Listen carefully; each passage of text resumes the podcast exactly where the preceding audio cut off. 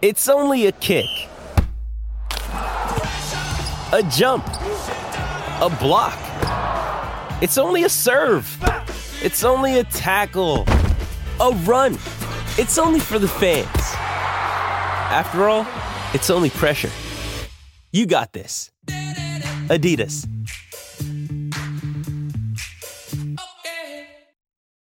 When you need mealtime inspiration, it's worth shopping Kroger, where you'll find over 30,000 mouthwatering choices that excite your inner foodie. And no matter what tasty choice you make, you'll enjoy our everyday low prices, plus extra ways to save, like digital coupons worth over $600 each week. You can also save up to $1 off per gallon at the pump with fuel points. More savings and more inspiring flavors make shopping Kroger worth it every time. Kroger, fresh for everyone. Fuel restrictions apply.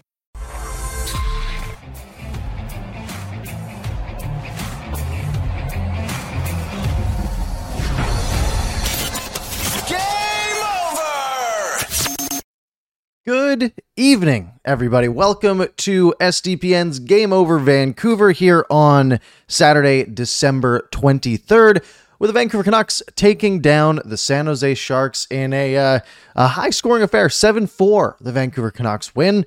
Uh, I am here to talk about the game, break it down for you, and talk about the Vancouver Canucks, who are at the very top of the NHL table. Uh, we'll go into that after we break the game down and talk about where this team is uh, and where they look to be for the remainder of the season. Because I don't think anyone thought at Christmas break this year the Vancouver Canucks would be the top team in hockey.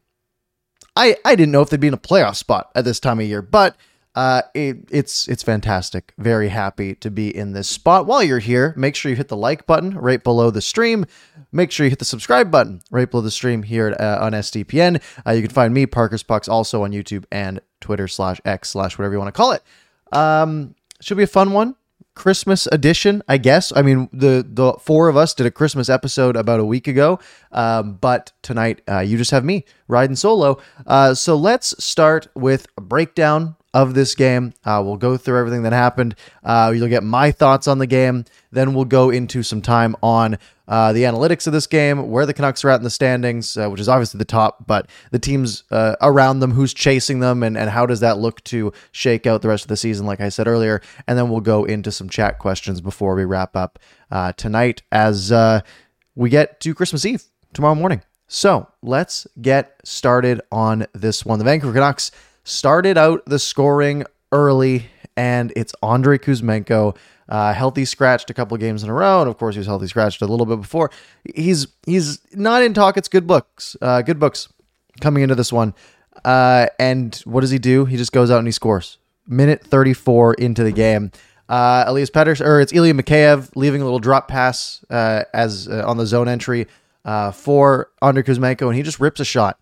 And this is this is the 39 goal scorer we saw last year, Andrei Kuzmenko, right? We expect him to be uh, a guy who can finish, a guy who can get pucks on net, a guy who can drive some offense. Um, and that's what we saw tonight, uh, at least, especially in the first period. So uh, Kuzmenko opens the scoring with that nice wrister, uh, a minute 34 in. And then the Canucks get their first power play of the game. Uh, and this is one of those things where uh, you hate to see it if you're a fan of the team that takes this penalty. Penalties in the offensive zone always something you never want to do because you're just taking uh, chances away. It's not preventing a goal against. Mike Hoffman cross checks Quinn Hughes in front of the Canucks net. Just in the back, Hughes goes down, ref puts the arm up. Um, so the Canucks set up uh, on the power play, and about a minute and a half into the power play, uh, sort of the last gasp for the first unit, JT Miller gets the pass uh, to start skating downhill in the left wing, like we see him do so often. Uh, and he just fires the puck right at Kuzmenko's stick. It's a perfect set play. And with how dangerous JT Miller is skating down that left wing, like what do you do to defend this, right? Because a third of the time he rips a shot that is hard to save for every goalie out there.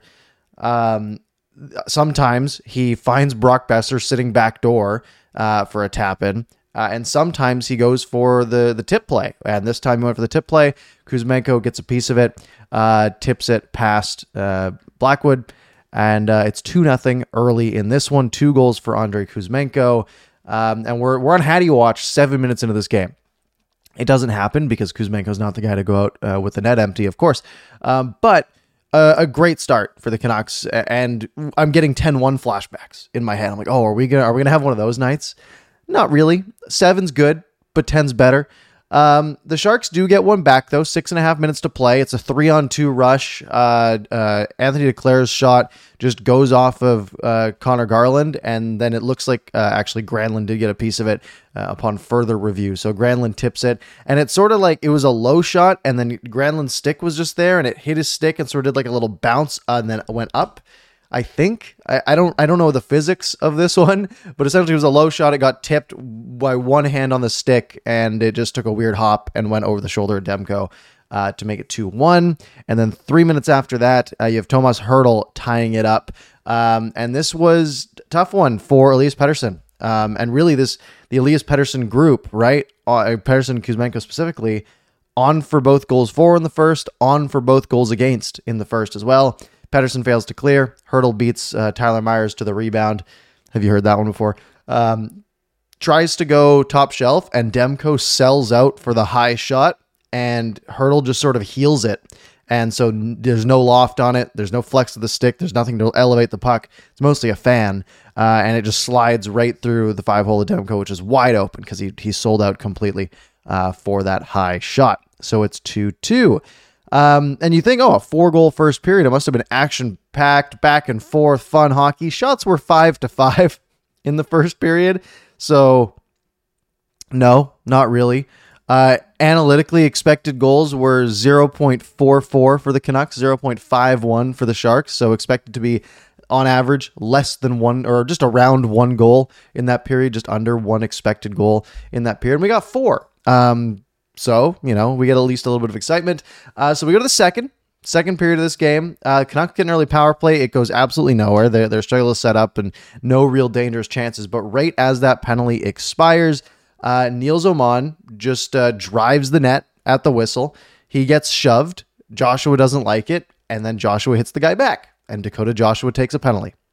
So the Canucks go to the penalty kill, and and Joshua gets a pass on this one. Uh, he went for the shove. He went high, which was like it's a penalty. I get why it's a penalty. I'm okay with Joshua doing it because he draws so many more penalties that if he's going to take the occasional one, it's okay.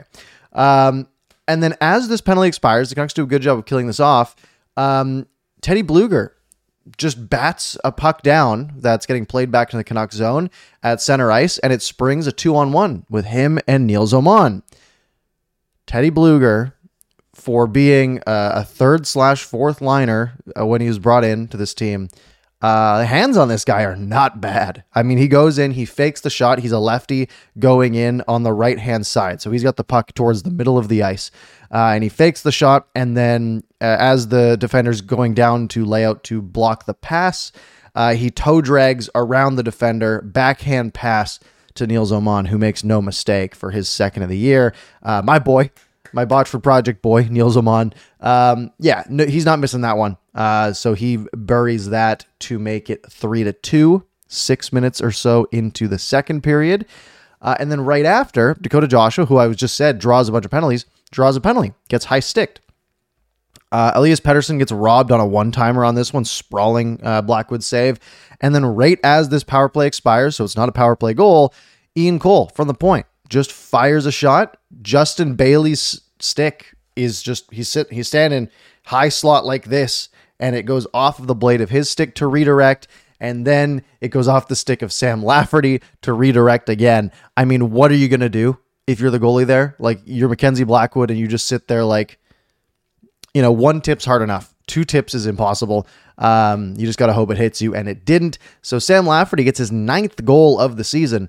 Uh, Ian Cole still looking for his first as a Canuck. That one is not it, uh, but it's 4 2 Vancouver, uh, and they don't give this lead back, thankfully, uh, like they did. It looked like they might, but they didn't. So eight and a half minutes into the second period, Canucks have a two goal lead back. Um, then Pred, or Preds, uh, Sharks answer about two and a half minutes later, uh, and you know sensing a bit of a pattern, right? Like the and the Canucks have been doing this quite a bit lately, where they get these leads and they just sort of sit back a little bit and let the other team get themselves back into the game, and that happened in the first period. That happens a little bit here um, as Zetterlund um, gets his ninth of the year off of a really nice play from uh, Ferraro. Uh, Ferraro comes in on the rush. He does a little 360 spin pass. Uh, Nils Hoglander tries to put the stick flat on the ice um, to block this pass, which works if it works if it's close to the blade of the stick, or it works if the puck is on end. Because what happens is you you know you put your your glove down to the ice to put your stick down flat on the ice. Well, your your fingers of your glove they're thicker than the puck is, so there's still some elevation on the stick. The puck slides right under, uh, and uh, Zetterlund scores to make it four to three.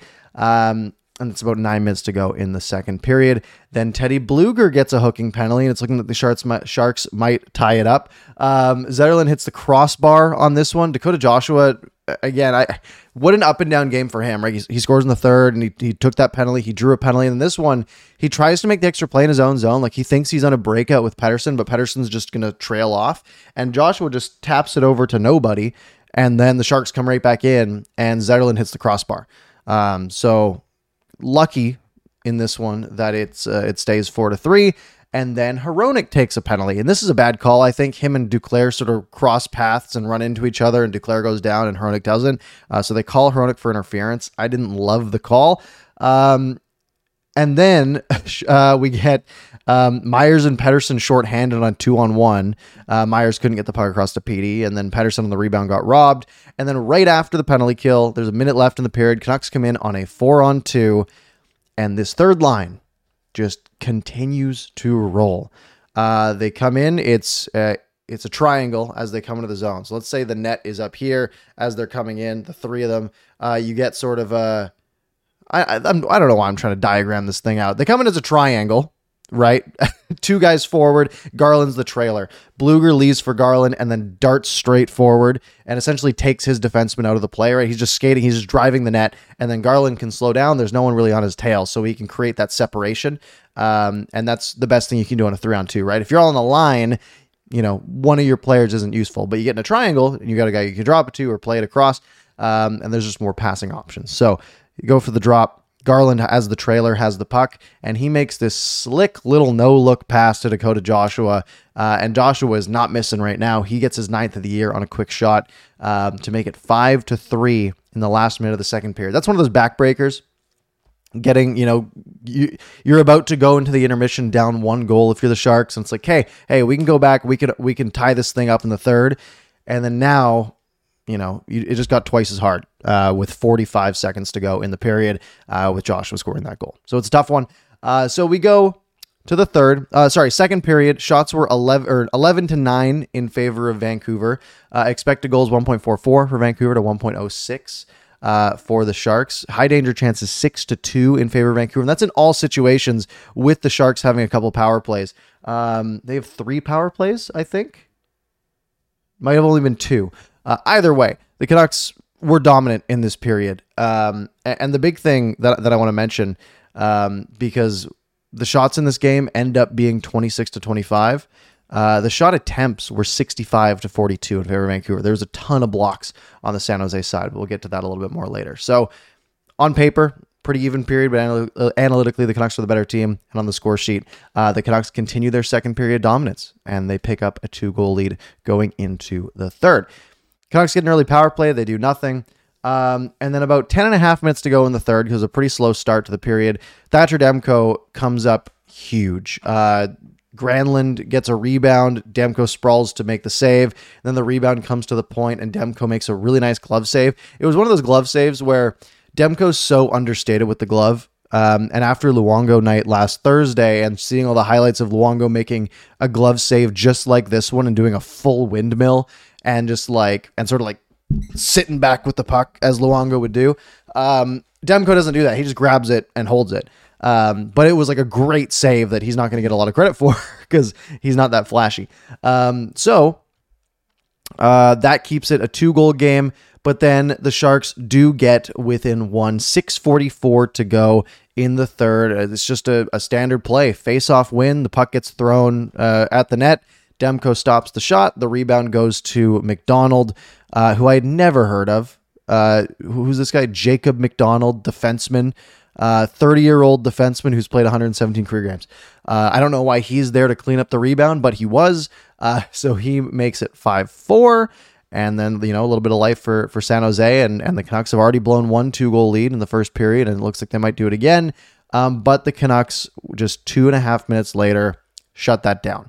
Uh, and this is um, a face-off win by JT Miller, which we'll get to. JT Miller's face-off performance tonight. Miller wins the draw. Back to Quinn Hughes. He takes a shot, and Pius Suter is like five feet away from where this shot is taken, maybe four feet away from like the path of the puck, and he just reaches way out and just tips it down. Five hole. Unreal play. Unreal tip by Pius Suter. Suter now has six goals on the year. He's just played 21 games. So he's he's on a you know a 22 23 goal pace uh, if you were to have played the full 82 which of course he didn't. Uh, so yeah he's missed a hand he's missed you know a third of the games more than a third of the games uh, and he's got six goals which is good for him. Uh, and then blackwood to the bench with 213 to go and the canucks honestly fantastic job in this six on five they shut everything down. San Jose gets no opportunities, and then with about 13 seconds to go, Quinn Hughes at his own blue line uh, doesn't try to shoot it through guys. He just lobs it over the heads of everyone. It lands right in the crease and uh, and rolls into the net, and it's seven four, just like that. The Canucks get their win. Um, and how many wins is that on the air? Let me let me get the number right before I just say a wrong number. Their 23rd win of the year in 35 games. I mean, that's just it's unreal, right? The Canucks won 30 or yeah, the Canucks won 38 games last year. They are only 15 game 15 wins away from tying their their win total last year. Uh, and we're about a third of the way through the season. More than that.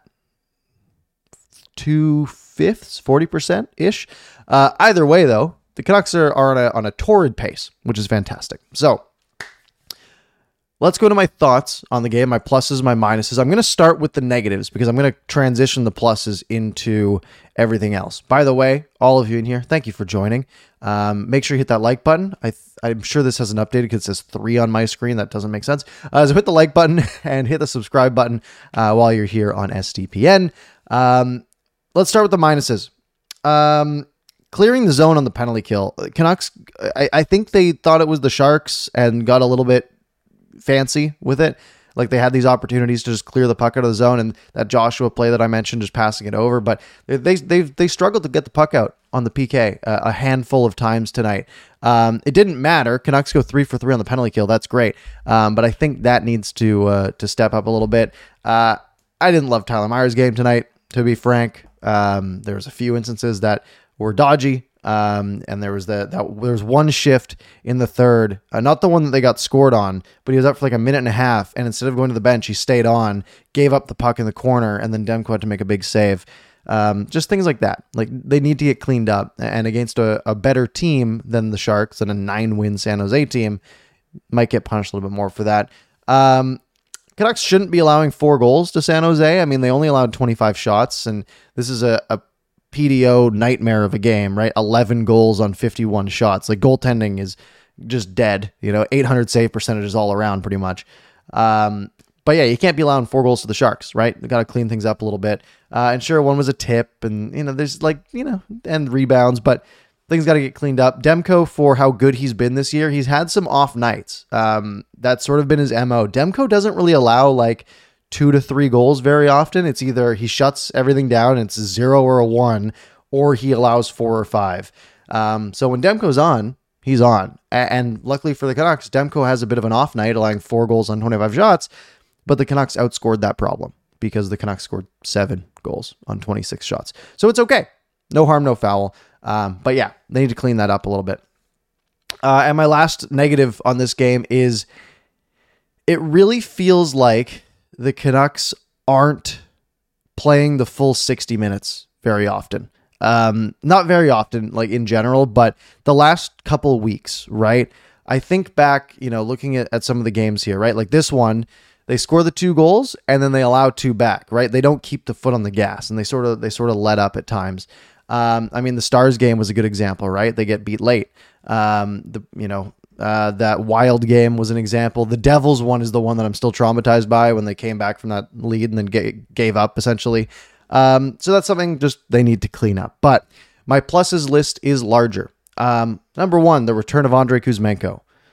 Was he unbelievable tonight? No. You know, he scores the two goals though. Um, and you look on the stat sheet, he's a he's a minus two, right? That's unfortunate. Uh, and he, he played 15 and a half minutes, though. He was not the low minute man. Uh, that would be Sam Lafferty at 9 10. Um, so the minus two isn't great, but were any of the goals against really on him? No. Um, and then, I mean, yeah, Elias Pettersson, two goals, two assists. He was also a minus two. Uh, sorry, not two goals, two assists. Two assists is what I meant. Um, the, the, the columns moved over. Uh, so Kuzmenko with two goals, Pettersson with two assists, both of them being minus twos. Um, I don't think Kuzmenko was that bad tonight, though. I thought he was fine. I thought Pettersson was a little bit worse. Um, so his, his, return, that was nice.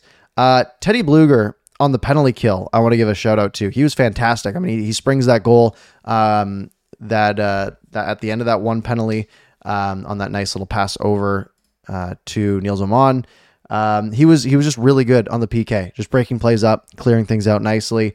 Um, Noah Juulsen gets a big plus for me, uh, and it's not just for tonight. Although this was really culminated when, like, with a minute to go, minute and a half maybe, he lays that really nice hit on Mikael Granlund. Um, that uh, who went and challenged him? Was it Duclair? Duclair, I think, went after him after the whistle, and it was like a perfectly clean, great body check. Just stepped up, shoulder to the chest, perfect. Um, Juulsen with Ian Cole, they've been settling in. Noah Juulsen, for how much I disliked his play early in the season, uh, has filled out that Carson Soucy hole pretty well, uh, especially in the last week or two. Um, so good on him. Hopefully, he can keep that up after the break. Um, Quinn Hughes, with that empty net goal, ties the record for most multi point games by a defenseman in Canucks history. He has 68 in his career already, tying Alex Edler. Um, so he might have that on his own by the new year. Um, I mean, that would just be the Flyers game, but within the first week of January, he probably has that record to himself. Um, and then my big plus of the night, uh, and I, I took the note maybe a little bit early. I want to see if it changed at all. Uh, this isn't going to tell me. Uh, let me see. 19 divided by 24 is 79. So we must have lost a face off after because he ended the night with 74 1. So either way, I'm going to say JT Miller, I'm going to assume it's 19 of 25 face-offs that he won tonight. That is unbelievable. 19 and 6 in the face-off circle. Uh, it's the most wins he's had in the season. Uh, 74% in the face-off circle. Um, and you know, it led to that one goal, that uh, that Pius Suter goal. Uh, just dominant dominant in the faceoff circle, um, as he has been uh, quite often in his career. Um, and then, of course, the biggest plus of the night, the absolute biggest plus of the night. Jewelry isn't a gift you give just once, it's a way to remind your loved one of a beautiful moment every time they see it. Blue Nile can help you find the gift that says how you feel and says it beautifully with expert guidance and a wide assortment of jewelry of the highest quality at the best price. Go to BlueNile.com and experience the convenience of shopping Blue Nile, the original online jeweler since 1999. That's BlueNile.com to find the perfect jewelry gift for any occasion. BlueNile.com. This episode is supported by FX's Clipped, the scandalous story of the 2014 Clippers owner's racist remarks captured on tape and heard around the world. The series charts the tape's impact on a dysfunctional basketball organization striving to win against their reputation as the most cursed team in the league. Starring Laurence Fishburne, Jacki Weaver, Cleopatra Coleman, and Ed O'Neill. FX's Clipped, streaming June 4th, only on Hulu. That's the standings, folks. Take a look at the standings, and you will see that the Vancouver Canucks have more points than any team in the league. And sure, we can go down the point differential route, but it's Christmas, so let's have some some positivity. You know, maybe we we shield our eyes, and if we can believe in Santa Claus, we can believe in the absolute value of points being more value than point percentage. Um, 49 points in 35 games for the Canucks so far this year. That is a 115 point pace. Beautiful. Absolutely beautiful. 23 9 and 3. The only team with a better points percentage is the New York Rangers, who have played three fewer games and have two fewer points because um, they've been playing quite well lately. But That's for the Canucks. It's 7 1 and 2 in their last 10, right? They're collecting all of the points. They get six out of a possible eight points on that road trip. They get two points tonight. Um, they are they are just rolling. Uh, the Kings have 42 points. They're third in the Pacific, but uh, let me pull up the old standings machine here and go by points percentage, uh, conference points percentage. Uh, and that has, yeah, the Canucks and the Kings are both at 700 in points percentage. So they are tied for the top of the West. Uh, Vegas is down at a 671. Canucks have two points on them, and that is two points of absolute value because the because Vegas has played the same number of games. I think they lost tonight, um, but the NHL website is being absolutely terrible uh, right now. Yeah, they lost 4 2 to the Panthers and got absolutely dominated. Shots were 42 25. So we love to see the, the Golden Knights struggling. Uh, we almost had uh, the lead grow on the Dallas Stars, but then they scored two goals in the last 13 seconds of that game to go from losing to getting two points.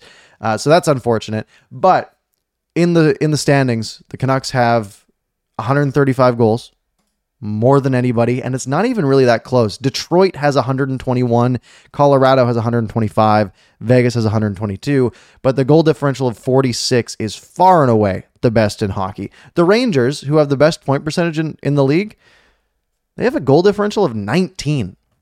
Like barely like like 19. They've won 23 games. Like it doesn't even add up. 19 goal differential. Canucks have 46. The second best goal differential in hockey is the Kings with 34.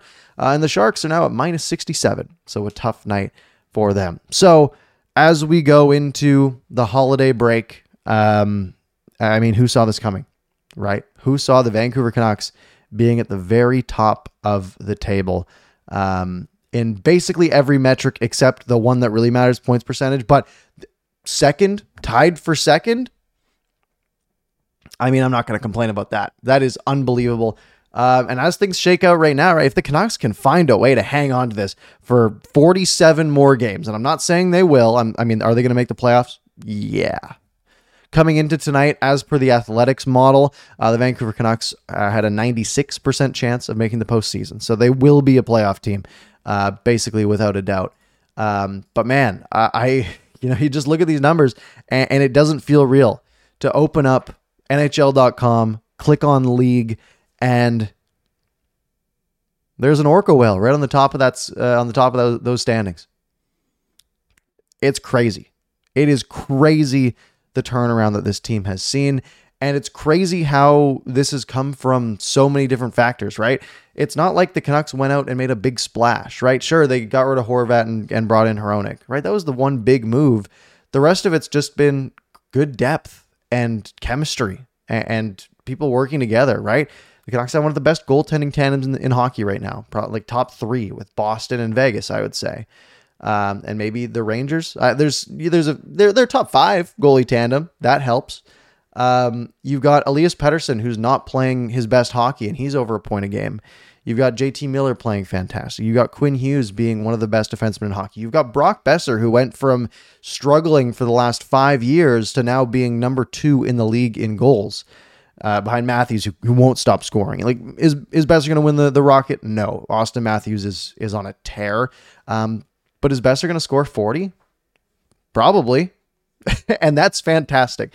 Uh, and do the Canucks have one of the best third lines in hockey? It sure seems that way, right? Conor Garland, for being the analytical darling that he has been, and now I can go back and reference my video that I made of the Canucks should not trade Conor Garland. How good does that look now with him playing uh, with Joshua and Blueger? Because that third line can go out there. They can get a bunch of ice time. Let's see how much ice time they had tonight. Um, let's see, box score. Garland played 16 minutes. Uh, Blueger played 16 minutes. Joshua, they all played 16 minutes tonight. Um, and those were those were you know big minutes, and they dominated those minutes. They were each a plus two in this game. Um, yep, they were each a plus two in this game. And if I go on to the Canucks on ice standings, let's see who was the, who were the best performers tonight by expected goals. Uh, at five on five, Noah Juulsen is far and away your MVP.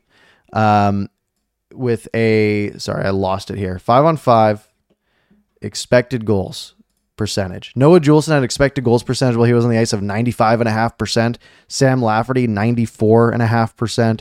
Nils Åman, 94%. Because when those three players were on the ice, there was zero expected goals 0.01, 0.01, 0.03. So, so those three players absolutely shut it down tonight.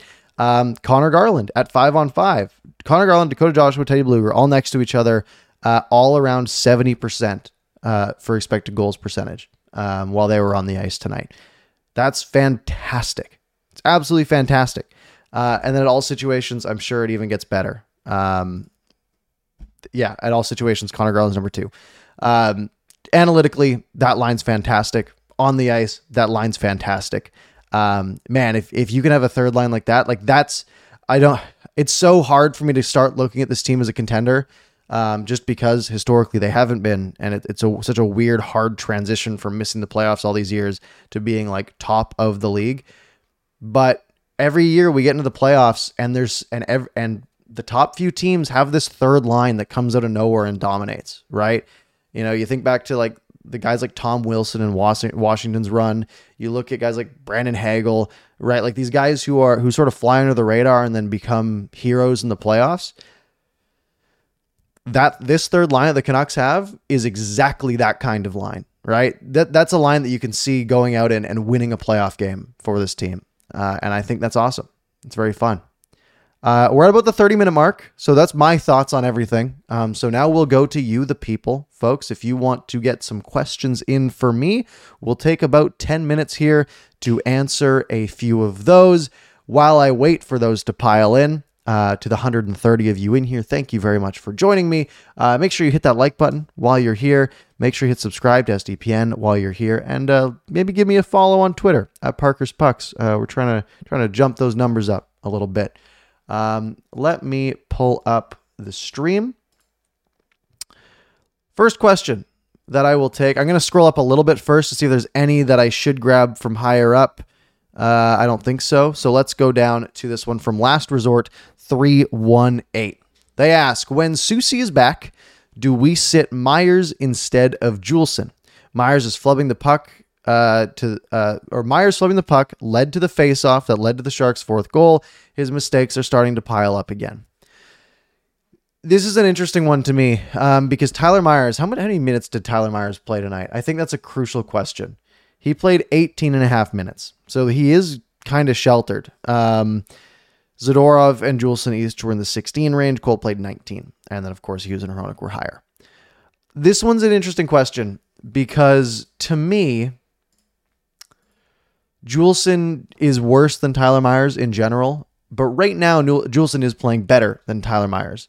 Uh, Tyler Myers had this like one to two week period where he played 15 minutes a night, which is kind of what he played tonight in a sheltered role, and he was very good. Now it was a sheltered role, and it was less value ice time, and yada yada yada. Um, but he showed some some good stuff there. But his lows are low. He does allow he does cause some some harm to the team. So when Soucy's back, obviously he will draw in.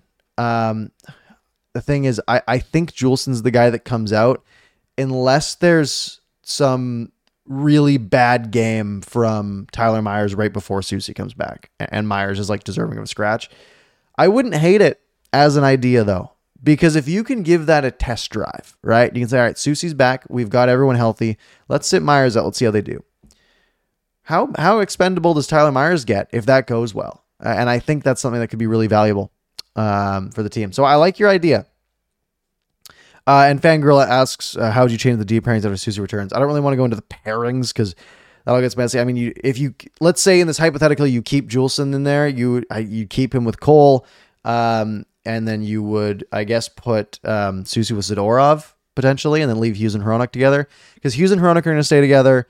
Um, Myers and Zadorov will stay together unless Myers is the one coming out of the lineup, and then I guess Soucy would go with Cole. Um, so it would go back to sort of what we're used to, but with Zadorov plugged in uh, instead of uh, Juulsen slash Friedman in that spot. Um, Richard Brock says, uh, "What or who can the Canucks add at the deadline? Do they need to add? Depends on what your goals are. If your goal is to be a, a, a really good hockey team that probably finishes second in the Pacific, maybe third if Vegas and LA go on a run. The Canucks could very realistically finish in any spot between first and third in the Pacific right now. I would not be surprised. Um, and I'm actually curious. I had the athletic thing open. They they do a, a thing based on like percentage chance of each spot. They have the Canucks most likely to finish third. They have Vegas and LA projected two points higher than them, but it's like 106, 106, 104 it's one game swing, right? This like tonight that might change it back to even because that this isn't taken into account. It's essentially even split chances of first, second, and third because it's a toss up between Vegas, LA, and Vancouver, and then Edmonton trying to claw their way back, of course. Um, so do they need to add? I mean, if you're content with being top three in the Pacific, no. If they want to actually contend for a Stanley Cup, they could add, right? I think more defensive depth would be nice. Very nice to have. Uh, a Myers replacement, potentially, like an upgrade there, would be nice to have. Um, and, and, maybe a little bit, I don't know, like another piece up front to just sort of shift everyone down. Uh, like they don't really, they don't really have many holes right now. But it, you know, if you can add someone uh, in in the top half of the lineup and shift everyone else down, it just makes all your other lines better too. Um, so they need to add? No. Will they? I think so. Um, especially if they keep this up. Um, Sharon asks if you could have a wish list for Santa, what would you ask for? Uh, and then in brackets, top six forward, top six defense, or other. Um, honestly, it would be it would be a defenseman, um, right? And just to allow you to pull Myers out, because that's the thing, right? If you if, if Soucy comes back and is healthy, like you're usually going to have one defenseman injured most of the time. But if Juulsen is now someone you're comfortable with in a top six role defensively, like in a mainstay defensive role, um, if you're able to bring in one more defenseman, that makes Tyler Myers expendable. That makes the Tyler Myers cap hit easy to take off. Like not easy to take off the books. Like it's hard to move, but it makes it so you can take it off the books and not be worried about the like losing a player that can eat 19 minutes a night on D for you. So if you could add a defenseman and get rid of Myers and maybe use that money to add more, that would be my wish. Um, it's weird thinking about buying though. It scares me. But um, it, you know, let's have some fun, right? Yeah. when you when your team's this good, that's what that's what the draft picks are for, right? That's why you have that capital. Let's ride. Let's have some fun. I'm tired of you know I'm tired of of looking forward to prospects way down the line. Um, apparently all you have to do is go out and just be smart with your money and, and pick up guys like Suter, Blueger, um, Soucy, Cole, guys like that. Just keep adding those guys every year and you're fine, right? Um, oh man, the whole thing just shifted. Oh, where was I? Oh no. Okay, I found it. Just the, the chat got all just skipped down to the bottom. Um, Cordell asks, How does the trade market treat our club? Assets are better used now given our place with talent. Oh, I'm struggling to understand the, the question. Um, as in, like, it, uh, do they have the ability to get good value? Uh, is how I'm going to answer this question. Like, can the Canucks get good value for like improving their lineup? I think so. I mean, we saw Patrik Allvin's move for Zadorov. That was cheaper than I thought it would be. It's not like Zadorov's been a, a world beater. He hasn't been fantastic. He's been okay. Uh, he's been fun to watch at times. Like he'll lay a big hit, which is great. Um, but yeah, I, I, think I think the Canucks are going to be in an okay spot. Uh, the flat cap makes things tricky, but it seems like this management group is creative enough to like take advantage of situations as they arise. Right, being able to get rid of Beauvillier uh, right after uh, the sort of debacle in um, uh, in Chicago uh, and then using that freed up cap space to not have to retain anything or to not force Calgary to retain anything on, on Nikita Zadorov to allow him to come here, right? They, they jump on these opportunities as they arise. They're not sort of hesitant to, to do those things. And I think that's uh, very advantageous. Uh, Antagonist says, Are you opposed to a trade for Jake Guentzel? Asking price is a first and a prospect. UFA at the end of the year, 29 years old, might be risky. Oh, it's it's the epitome of risk, right? That is, you know, potentially he's he's lining up for his big contract, right? He makes 6 million dollars going into this offseason. He's been a point per game player his entire career. Uh, he's going to get paid. Jake Guentzel's going to get paid. He's going to get 7 years from somebody, 6 or 7 years, probably somewhere maybe 8 million dollars a year, maybe more, who knows the Canucks aren't really in a great spot to give up that money, right? They don't ha- they don't have that money to give up. So, if you're making that move, is it a pure rental for Jake Guentzel? Because if that's the case, I don't think I'm there yet on this team. Right? Maybe by March I am, or whatever the deadline is, late February, early March. Um, maybe by then, if this team is, you know, has like a, is still first in the league, then I guess why not? You know, why not sell and or not sell the farm and, and go after a cup, right? Um, and man, that would be fun to watch. But yeah, it probably would be a pure rental at that point, and that's a bit scary. Um, first and a prospect. I don't care about any of our prospects particularly much. Um, the first part of it, I mean, hey, where's that first going to be right now? Is that going to be is that going to be between 25th and 32nd overall? I might do it. I won't I wouldn't do it today, but if this team's still rolling in in February March, that might be a trigger I'd pull. Might be. All right, uh, we'll take a couple more here. I said we go ten minutes, but about eight. Um, so let's uh, let's do something here. Uh, Casey asks, "Did Suter have such good hands last season, or something just clicked on her Tocchet?" Pius Suter seems like the sort of prototypical Rick Tocchet guy. Um, I mean, what did he do last year? Didn't he score? He scored a decent amount, right? He scored four. He scored 14 goals essentially the last three years. But his first year in the league, the bubble year, he had 14 goals in 55 games, right? He was on like a 25 goal pace. Um, he's got he's got decent hands. He he can score. Um, that's never really been an issue with his game. He's a defensive forward who has that that slight bit of offensive upside that every few games he will pot one. Um, so I don't I don't think anything special is happening here. I think he's genuinely just a, a, a really good hockey player that's probably undervalued at 1.6 million. Uh, everything skipped away again. Um, let's see. A couple more here. DEL says, Would you swap Nylander for Pettersson? I would not. Um, just the center value alone is big. Uh, and Pettersson has these slump waves. But man, when we get to playoff time, Elias Pettersson is a guy that is going to be a weapon in the postseason, right? I mean, we saw it in their one postseason run. He was pretty good. I mean, he was no Bo Horvat in that run, but he he just strikes me as the the like that playoff mentality of just being an, an absolute killer. Um, so I want to. That's what I want to see. Um, and I think that's uh, Darth Nutel asked if I could give the first, third line a nickname. What I am, I have no good ideas. Um, there's some bad ideas out there. I'll tell you that. Um, every idea I've seen so far has been bad. Um, I will do some brainstorming over the Christmas break and see if I come up with something because I that would be a cool thing to be able to take credit for. Um, but I think we're at about that time. It's 10:30. We're 40 minutes in. There's 170 in here. I, I hate to leave you all, um, but uh, I think it is about that time that we should wrap it up. So I will say, um, I guess from you know, it's it's just me. Uh, I know Clay's in the chat uh, as well. But on behalf of the four of us, uh, myself, Clay, Kaja, and Sam, um, happy holidays, everyone. Merry Christmas. Uh, enjoy the holiday break. Um, we look forward to coming back. I guess in the new year, the Canucks play one game before that. I'm not doing that one. Um, so I will see you all uh, in the new year.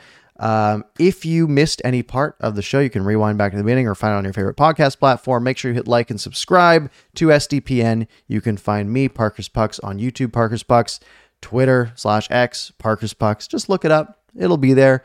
Um, and yeah, other than that, uh, thank you all very much for joining us over the course of 2023. Uh, we'll be back better than ever in 2024 as uh, we follow this Vancouver Canucks hockey team that is somehow the best team in the NHL? Question mark. Maybe worse than the Rangers, but best in goal differential, and that's what I'm going by. Um, anyways, that's all. Have a good night. I'll see you next year.